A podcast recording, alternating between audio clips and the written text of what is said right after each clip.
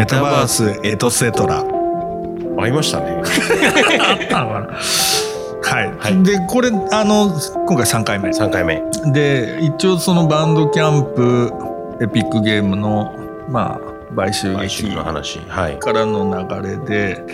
まあ、今回あれですか。その前前回前々回もちらちらと話が出てきたんですけどそのファンダムっていうのがはい。まあある種でも、まあ、クリエイターエコノミーっていうものの基本的にはドライバーになるものだしだからファンダムエコノミーって言われてるものとクリエイターエコノミーって言われてるものはこうまあコインの表裏みたいなもんだろうっていう風なうん気はするんですけどこれが斉藤さん的には結構気になってると。そうですね。まあ、僕としては、まあ、今、Web2.0 みたいな話から、うんまあ、Web3 みたいな、次に移るっていうところで、その、まあ、今回のバンドキャンプ、エピックの買収、まあ、エピックによる買収のところもそうだけど、要は作る人と消費する人が同じ輪の中に入ってればいいと。で、まあ、いくつかの輪の中に入ってもいいしっていうのは、まあ、これ趣味思考の話全然よくて、だから、まあ今の、それこそ、まあ、YouTuber とか、要は、もちろんコミュニティっていうのがあって登録者何万人みたいなのがあるけど、それこそ、まあ今までいいねとか、うんなんか評価をすることっていうのがコストに変わってた。まあそれが広告っていう、うんまあ代理店的な仕組みで、もしくは、えっと、プラットフォーマーの仕組みで、それが要は現金に変わってたわけだけど、これからやっぱファンダムの中でちょうどいい、こう、エコノミーを回していく。ディマンドサプライのちゃんとサプライチェーンというか、その、天秤が見える化されて、で、しかもまあ前回の最後の方にも話した、作ってる人に対してちゃんと、要はリターンが、お金をちゃんと払うお金をちゃんと払う。うんうんで、しかもそれの、えっと、手数料もレートがどんどん低くなっていくっていう方に行く、いくと思う。絶対行きますよいね。くと思う。で、結局、そう、今ちょうど僕、私、あれなんですよ。あの、ファンダムに関するムックを制作していて、まあ、その辺の話をやろうと思ってるんですけど、あの、まあ、その中に掲載するもので、あの、まあ、いわゆるクリエイターエコノミーの守護神と呼ばれてる、若いね、30歳ぐらいの女性の VC がいるのね、中国人なんだ、中国系なんですけど、もともとアンドリーセン・ホロウィッツにいて独立したっていうリー・ジンって人がいて、で、その人が書いてる原稿をちょっと転載することになってて、まあその辺の経緯を結構書いてるわけ。で、もう彼女が言ってるのは基本的にそのインターネットっていうもののそもそもの問題は、要するに決済機能が組み込まれておらず、金銭をやり取りするにはリスクが高すぎるものだっていうふうに考えられてきたっていうふうなこと。うんで、マーク・アンドリーセンって、まあ、アンドリーセン・ホロウィッツのはい。モザイク作った人ね。で、そはそれをインターネットの現在と呼んだって、オリジナルシーンね。うんうん。で、結局、そのリージンの説明によると、インターネットの多くが広告によってマネタイズされているのは、決済インフラの欠如が原因だって言って、ユーザーが要するに直接お金を払う代わりに、お金ではなく、アテンションという通貨で支払いを行うことで、間接的にコンテンツはマネタイズができるようになったって。でその結果、まあ、その、なんていうの、消費者の、あるいはユーザー、まあ視聴者の注目を大規模に集める人たちへのパワーシフトが起きたっていうふうに言ってるわけですよ。うん。だから基本的にはその、なんていうのかな、コンテンツ価値みたいなものっていうのが、アテンションっていうものに一回変換されて、それが広告っていうものと結びつく形で換金されるっていうふうなうん。仕組みで、しかもそれが要するにプラットフォームがそのお金を集約して分配するっていう風な形式になってるわけ。だから結局コンテンツ価値と、要するにそれを面白いと思ってるユーザーっていうのの、ある種の価値の交換みたいなものが広告っていうものによって迂回させられてるわけだよね。うん。っていう風なのが、要するに彼女が指摘してることで、そもそもだって直接払えるよそれでよかったわけです。いや、そうですよね。だから前にも若林さんとクレイグリストみたいな話してたと思うんですけはいはいはいはいど、アメリカでまあインターネット創世期からあります。まあ、まだあるんですけど、あったね。あの、アパート貸しますとか、そうそうなんかそういう良心の塊でできてるようなサービスが、要はまあインターネットって、えっと、結局まあさっきの決済サービスが、その、一緒に乗ってなかったっていうので、要は両親と両親をこうくっつけ合わせてあげるような、うん要は情報っていうものを、うん。あの、なんていうんですかね、プラットフォームにしてたんだけど、今って、まあ、コロナになってもね、いろんな人たちが YouTube 始めて、何万人フォロワーだいくら儲けてるみたいな話になったけど、まあ僕も広告業界にいたというか、今も、あの、いるような状態ですけど、このモデルはもう多分、崩壊し始めるだろうなと。うん要は、わかんないけど、とりあえず KPI が YouTube のビュー数ですっていうのって、まあ、KPI と指標で KGI みたいなのあるじゃないですか。まあ、 key global indicator かな。うんで、KPI っていうのは key performance indicator で、パフォーマンスが良くても売りにならなかったらダメで、で、今までってパフォーマンスがいいとその人は儲かるっていう、要は YouTuber でビュー数がそうそうそう。だそこが全体的に、要は、まあ、すっきりするという中間搾取のところが、搾取されてたものがすっきりするってことですよね。そう。だからその KPI が結局、ビュー数みたいになってるのって、それは要するに高速国価値として換算するために後から出てくるものなわけじゃないですかだから本来的には、だからそれ、それはね、あの、リージンって人が別のところでも書いてるんだけど、要するにかつて、ケビン・ケリー、それこそワイヤードの創刊編集長。ケビン・ケリーはこれからは、クリエイターは1000人の客、1000人のファンで生きていけるっていうのを多分20年以上前に言ったんですよ。で、リージンももうそれを受けて、もう今の時代は多分100人で生きていけるようになるっていうふうに言ってるわけね。うんところが、でも結局広告ビジネス採用しちゃってるから、それこそフォロワー数10万人とかっていう話になんないと、じ実際マネタイズできないっていう話じゃないですか。すねだからそれ、ケビン・ケリーが言ったことって全く実現もしてなくねみたいな話っていうのがなぜ起きてるのかっていうふうなことですよね。だからそこは結局、その広告ビジネスっていうのが、要するに広告モデルっていうのがそこに採用されちゃったことによって、なんて言うんだろうな。あの、別にそこでマネタイズしようと思ったらもうビュー数稼がなきゃいけないっていう風な方向にクリエイターがシフトさせられちゃってるっていう風なことが起きてきたっていう風なこと。で、それ、それ自体がでも結局それこそフェイクニュースとかっていうもののインセンティブになってっちゃってるわけじゃないですか。うんうんうんっていうところが問題だったりするわけですよね。だからなんかそのフェイクニュースの問題とかっていうのも要するにソーシャルメディアの問題だとかって言うんだけども、それ必ずしもテクノロジカルな問題といではなくて、どっちかというとそこで採用されているビジネスモデルがそれを後押ししちゃってるだろうっていう風な話だったりするわけですよ。うんだから、まあそういう意味で言うとその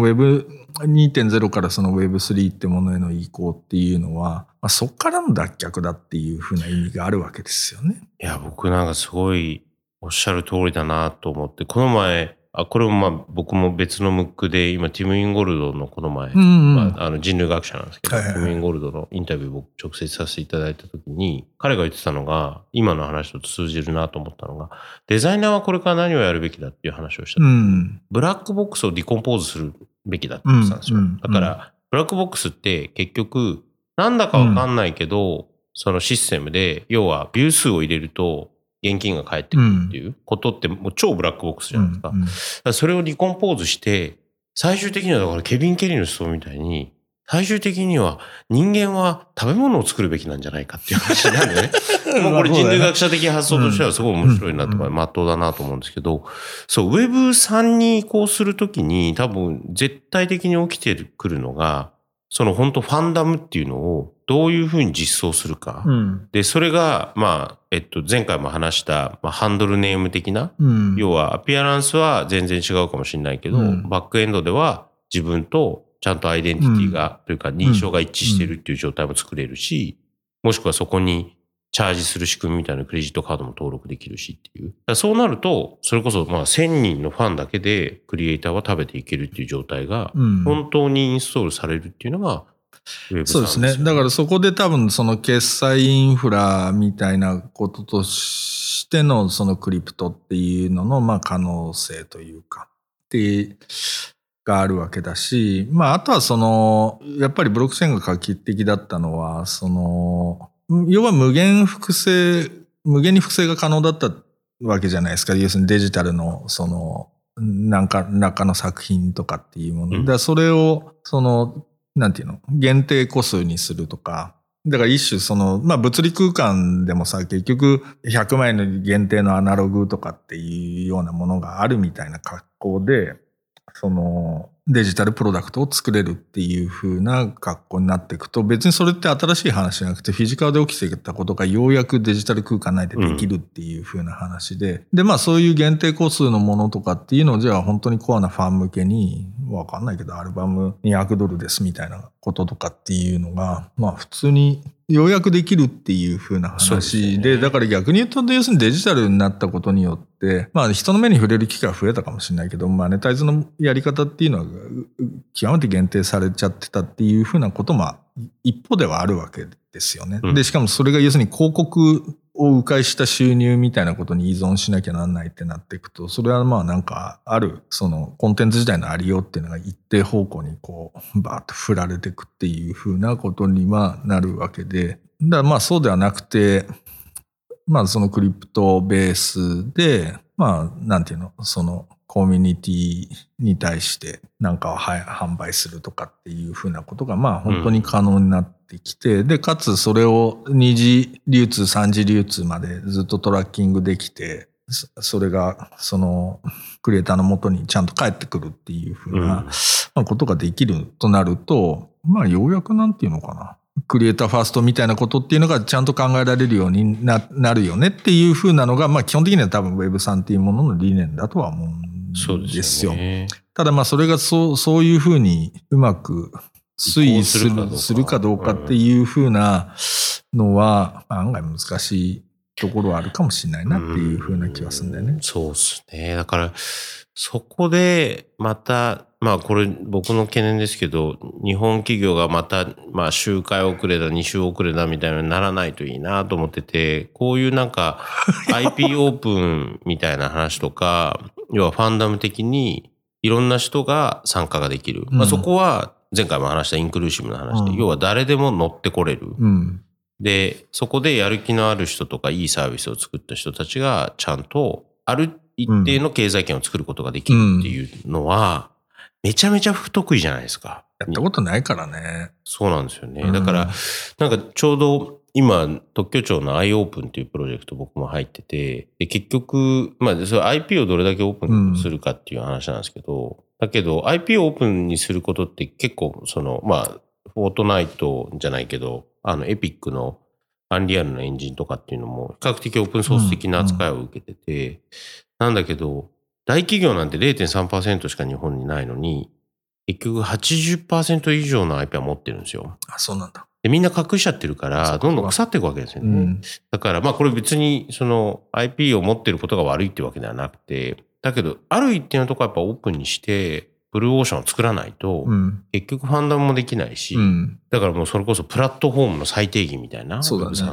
で、そこでやっぱりその著作権の問題っていうのは結構やっぱりでかいイシューにはなってんなっていうふうな気はするんですよ。で、結局そのなんていうのかな、IP っていうものが、その個人としての制作者っていうのに完全に紐づくっていうふうな考え方に結構もう無理が生じてるっていう風な感じはあると思うんですよ。それこそ前回話したその TikTok みたいなのだとさ、例えばミュージシャンが要するにデモみたいなもの、ちょっとこんこんな曲作ってみたんだけどってファンに聞かして、うん、そのリアクション見てブラッシュアップしていくみたいなことをやってった時に、その曲は誰が制作したのかっていう話ってかなり曖昧化してっちゃうわけじゃないですか。でそうなってくると多分考え方的にファンと制作者の間で実は共同保有されてるものとして定義するみたいなことっていうのが、それこそでもそのトークンみたいな考え方っていうのはそれを可能にしちゃうわけですよ。ただその時にその著作権上の定義っていうのはどうなるのかみたいなことって、結構難題になってくるなっていうふうなあの気はするんですよね。で、まあそもそもなんていうのかな、結局価値の発生っていうのは、なんか作った人間が、もうこれはすげえ価値のあるもんだって言ってても価値は発生したことにはならなくて、うん、多分その、それを、お、それすげえいいじゃんっつって見出す人がいない限りにおいては価値が発生しないっていうものであるっていう意味においては、ある種こう、相互性のあるものだっていうか、うね、うん、だったりするので、なんかそういう観点から、あるいはその、もうちょっとそのバナキュラーななんか、その伝統的な文化みたいなことっていうのうんその著作権的に定義していくみたいなこととかっていうことを多分考えていくときには、おそらくもうちょっと広いあれが必要。で、ただ、その一方ででもクリエイターエコノミーみたいなものっていうのは、やっぱその著作権の考え方みたいなものが結構やっぱ強く基盤にはな、ないと意味がないっていうものではあったりするんだけど、まあ、そこら辺の、どう、その、実際にできることをやれることみたいなことと、多分その法的なある種のこう、規定がどんどんどんどん乖離していくっていうふうなことが起きてっちゃうと思うね。だからそこら辺の法整備みたいなことっていうのも結構シビアなイシューになってくるんじゃないのかなっていうう。いや、だから、どういう、まあ、けまあ、だんだんこんな別になんか明日からウェブ3でみたいな感じじゃないじゃないですか。全然そうはないどんどん移行はしていくんだけど、確かに、まあ、ウェブにの一番ドア玉の方って、まあ、ツイッターなのか、フェイスブックとか、まあ、すいろいろフォースクエアだな、いろいろありましたけど、うん僕は API っていうのが多分彼らを育てたなと思うんですよね。うんだから、うんプラットフォーム自体は閉じてるんだけど、API キーっていうのは誰でも持ってて、うんでそこにアクセスすることができた。まあ、これ一部今でもそうです。なんだけど、それはそれで、まあ、感謝経済的なの、ライクとか、なんかビュー数みたいなのでなっちゃったんだけど、3に移行するなら僕も、今すぐにでも、もう一回見直して、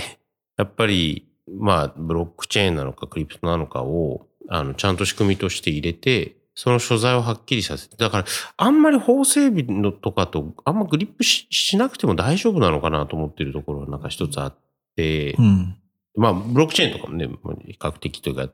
あの、ビットコインみたいなのもそういう感じでスタートしたじゃないですか。うん。だけど僕なんか、これを聞いている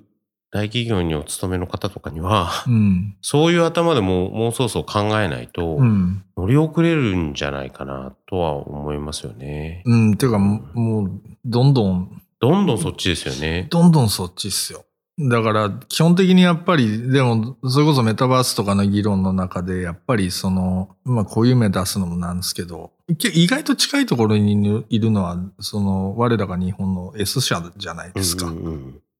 なんだけれども、あの人たちが一向に学ばないじゃないですか。うんつまり、全部垂直統合で囲い込むっていうモデルをずっと採用し続けてきて、その、オープンにしてって、どんどんその、ある種のエコシステムを開発していくっていう風な考え。まあ、た最近は多少それが身についてきたところもあるような気もしなくもないですけど、ずっとでもそれ邪魔してきたじゃないですか。うんうんつまり自分たちの、要するに S ミュージックエンターテインメントのアーティストは結局ストリーミングに流さないみたいなことをさ、抵抗して、10年抵抗したあげくお手上げすんのかいみたいなさ。もうそんな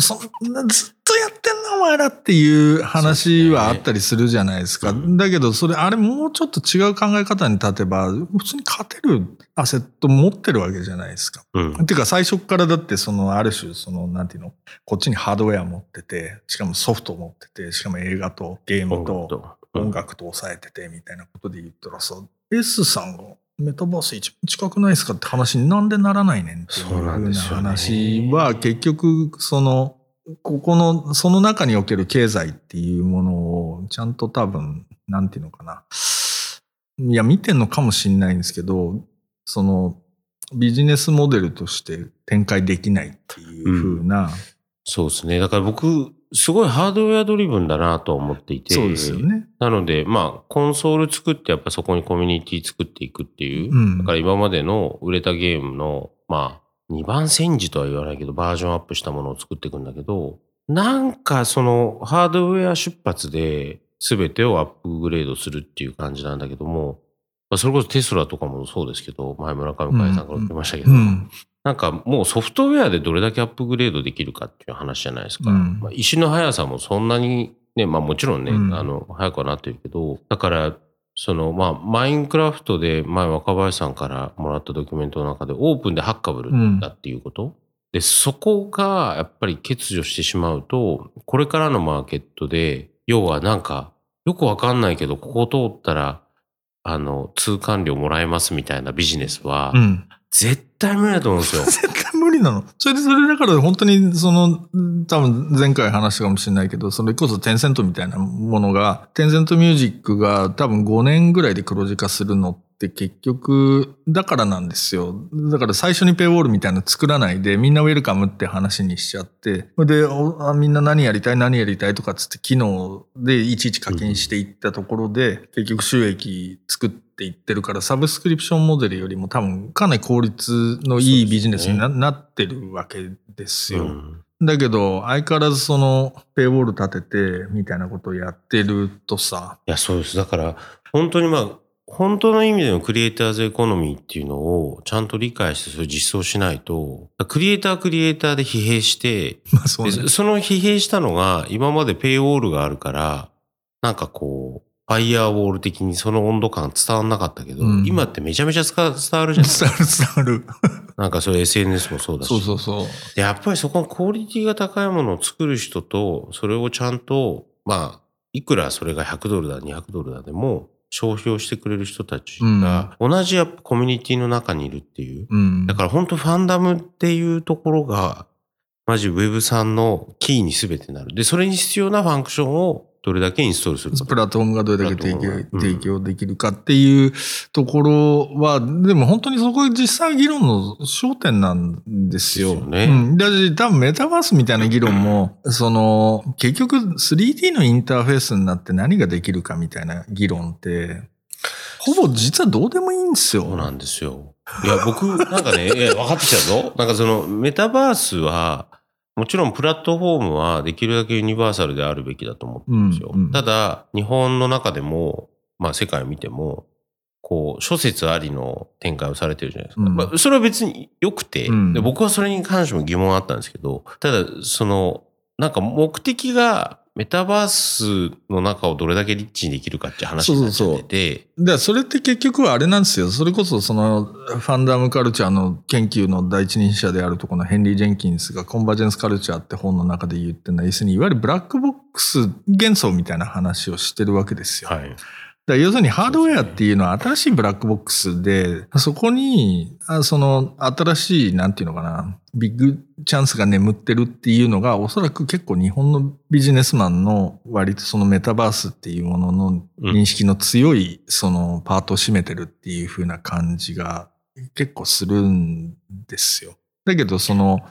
そのブラックボックスの話じゃねえんだっつうのみたいなところが、なかなか伝わりにくいですよ。でもそれやんなかったらダメですよね。だから、いやー、どう、うんなんか分かってきたぞ。いや、うん、だからもう僕は、まあ全てはコミュニティの話だなって、まあそのファンダムがままさにそうだと思うんですけど、だけどこう、ペイウォール立ててとか、混ぜないようにしてとかっていう、あ、ちょっとループしてきますけど、すごいフラストレーションがある。すごい違和感があるんですよ。そうなんですよね。ただやっぱり実際にそのコミュニティみたいなものをどうやってこう運用していき、どこまで参加させて、とか、どういうふうにそのモチベーション、例えばその参加のモチベーションを作ってとか、どういうふうにこうハードル下げてとかっていうのって、やっぱりやっていく中でしかなかなかこう見出せないものでもあるなっていうふうな気はしていて、ちょっとうちでもなんか、もうさすがにもうなんか俺もさ、なんか本作るとかっていうのとかでさ、うん。なんか自分の技術にも飽きてるし、そもそも考えてることはずっと俺自分が考えてることとか全面新しくも何もないし、みたいなことで言ってると、もうちょっとなんか、その、いきなりお客さんにバッと公開するっていう話ではないにしても、なんかもうちょっとなんか、うちの例えばお客さんで、それなりになんかコミットしてくれてる人たちにもうちょっと開いてったりとかっていうのをしなきゃなとは思いつつ、とはいえやっぱりなんかこう自分でこう抱えちゃうみたいな感じっていうのは、なかなかやっぱりその修正が抜けねえなみたいなことがあって、うん。まあ、かつそれなりの例えばクオリティ、まあ一定のクオリティに達するためには、どれぐらいの介入、どういうふうに、どういうポイントでどういうふうに介入していったらそれがうまくいくのかみたいなことってね、意外とやっぱり難しいな、みたいなのってあるじゃないですか。だから本当にユーザー参加型で、例えばライゾマでやってる制作を開いていくみたいなことって、多分やったら面白いと思うしさ、参加したい人も絶対いっぱいいると思うし、うん。うん。なんなら要するに金はもらってって働かせるみたいなことっていいうや、のはさ。もう可能だったりするんですよ。うん。なんだけど、ただそれどういうふうにやってったらいいのかって多分やりながら試行錯誤するしかないよねっていうふうなことではあるよねねっていうふうな気がして。うん。いや、だからまあ、その、ファンダム的に言うと、まあ僕が前に作った企画で、林業体験なんだけど、お金を払って宿泊するっていう。うん。だから、労働させながらお金をそうそうそう。まあもしくは、家具を組み立てるんだけど、お金を払って参加するみたいうなんやつを前提案してたんですけど、うんそこの考え方、まあ今考えてみるとちょっとファンダム完全にそうだと思いますよ。ただその、でもだんだんバンドキャンプとエピックの話がだんだん腑に落ちてきた。うん。ハードルをどれだけ下げるテストをできるかっていう意味では、うん。アンリアルエンジン使ってなんかいいゲーム作ってくれ、くださいっていうコミュニティで、リテラシー的にはめちゃめちゃ高いじゃないですか、スキルセット。うん。なんだけど、音楽を作ってくださいって、まあ、バンドキャンプの中にあるコミュニティみたいのは、比較的ハードルが低くなってきて、うんまあ音楽を制作するっていう時代。そこにエピックは目をつけたのかもしれないですね。もしかしたら。まあそうかもしれない。だからその、だから音楽っていうのはなんか本当に、なんて言ったらいいんですかね。その、えっと、誰でもできるって言い方がすげえ誤解があるんですけど、あのいい音楽っていうのは、今までみたいに訓練を受けた人間じゃないと作れないっていうのが、どんどんどんどん解除されてってるっていうのが音楽の歴史じゃないですか。で要するにビートルズの出てて、ポール・マコーニスって本当かどうか知らないけど、楽譜読めないっていうわけ。で、実際ピアノ弾いてもうまいし、ベース弾いてもうまいし、音楽めちゃくちゃできるんだけれども、ただなんかまずはその、要するにパーミッションレスになっていくっていうことですよね、伊藤浄一的に言うと。うん。で、なんか、それの歴史なわけじゃないですか。で、しかもそれ黒人の、例えば要するに、そのハーレムのストリートとかで、もう楽器すら弾けないが、レコードは擦れるみたいな、キュッキュできるみたいな話から、もう音楽作れんじゃんみたいなことにどんどんなっていき、まああるいはその、本当にその DTM っぽい話で言うと、それも下がっていくわけじゃないですか。ていうか普通にもうスマホでガラバン使って別にトラック作れるみたいな話になって、とかもう、ほらトラップとかになってくるとさ、もうビートその辺でフリー素材で作ってたりするみたいな、ねうんなってくるじゃないですか。で、あるいはそのフィールドレコーディングみたいなものっていうのの、その機材が安価になり、その精度が良くなってくるみたいなことになってくると、なんかその辺で撮ったやつをなんかチョキチョキして、お、いい感じになったなみたいなものっていうのがバンドキャンプに上がって、で、それがなんていうの？ある種すごい面白いセンス持ってたりするとさ、それにファンがついたりするわけですよ。で、だからなんかそういうふうなことっていうのが多分音楽でも起きていく。だからゲームはそういう意味で言うとハードルがかなり高い領域じゃないですか。うん要するにいろんなファクターが多いので。うん。だけど多分ロブロックスみたいなプラットフォームとかっていうのとかはさ、なんかある、その決まり事の中で多分ゲーム作れるみたいな、ねあれになってるわけでしょ。だからああいうふうになんていうの、どんどんどんどんさ下がっていくというかさうん。そう、だから、僕なんか、そのファンダムのところで一個、まあ今お話聞いててもそうなんですけど、まあ例えばバンドキャンプで、えっと、スウィディッシュとメキシカンのハーフですみたいなうん人が音楽作ったりすると、うん。もちろん、その、まあ、彼女なのか彼の音楽には僕興味があるんだけど、もともと入ってるのがそのストーリーから入ってる。うん。まあ、バンドキャンプだとデイリーみたいなのがあってて、うんその中で記事読んでうん面白そうだなと思って聞いてみて、あ、なんか良かった。うん。だからまあ昔で言うとナラティブみたいな言い方されてる時代がもうさ4、5年前にありましたけど、そっから入って、それがセットじゃないとファンダムはできないっていう話ですね。まあそれはそうだとは思う。そうそうそうそうそう。っていう、うん、ていうかなんかその、なんか近いと感じれるかどうかみたいなことそうか。じゃないですか。そうなると4月1日の Bandcamp Fridays には Epic Games が イベントをやらないかもしれないですね。もしかしたらと思うけどなコミュニティビルドとマネージメントの方法を学ぶかもしれないですね。うん。てかあのバンドキャンプデイリーっつうのはよくできてんの面白いの。いっつも。あのエディトリアルは多分音楽のメディアの中でも一番優れてると思う。面白いもんだって よくわかんないミネソタのハードコアシーンに関して特集とかさ、北京のエレクトロニカに関する特集とかって他に載らないっすもん。確かにそうですよね。で、ずっと多分なんか、そそのバンドキャンプデリーの人たちっていうのは多分、バンドキャンプの裏側で要するにどっからアップロードされてるとかって、まあそういうのを多分ずっと見てるわけじゃないですか。で、なんか結構ここに変わったシーンがあるぞとかさ。で、お客さんの動態も、バンドキャンプは結構あの、新、なんベーパーウェーブとか、あの辺はいと、あとメタルがすごい、のコミュニティっていうのが実はすげえ分厚いっていうふうに言われてるんですけど、まあその、そういう動向とかも多分、その裏側で多分見てるとは思うので、なんかその面白いボコってなってるようなところっていうのは結構察知しやすいんだろうなっていうふうな気がしてて、あれメディアとしては優秀ですよ。また音楽好きなのみんな。そうなん詳ですね。しいな、こいつらみたいな。作ってる方も、消費というか、まあ、うんファンの方も、ちゃんとエコシステムとして成り立ってる成ってり立ってる。ことですもんね。そう。で、あとは願くばもうちょっとその、なんて言うんだろう。ユーザー同士フォローし合うみたいなことっていうのも一応機能としてはあっ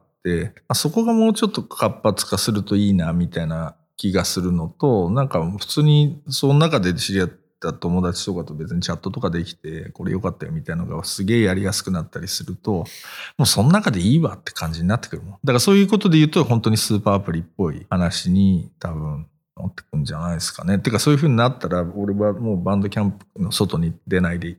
生きていけるし、もうそれで、んまあ、何の問題もない。そうですね。3回目にしてめちゃめちゃ腑に落ちました。はい。はいというわけで今日はここまででございます。斉藤さんありがとうございます。どうもありがとうございました。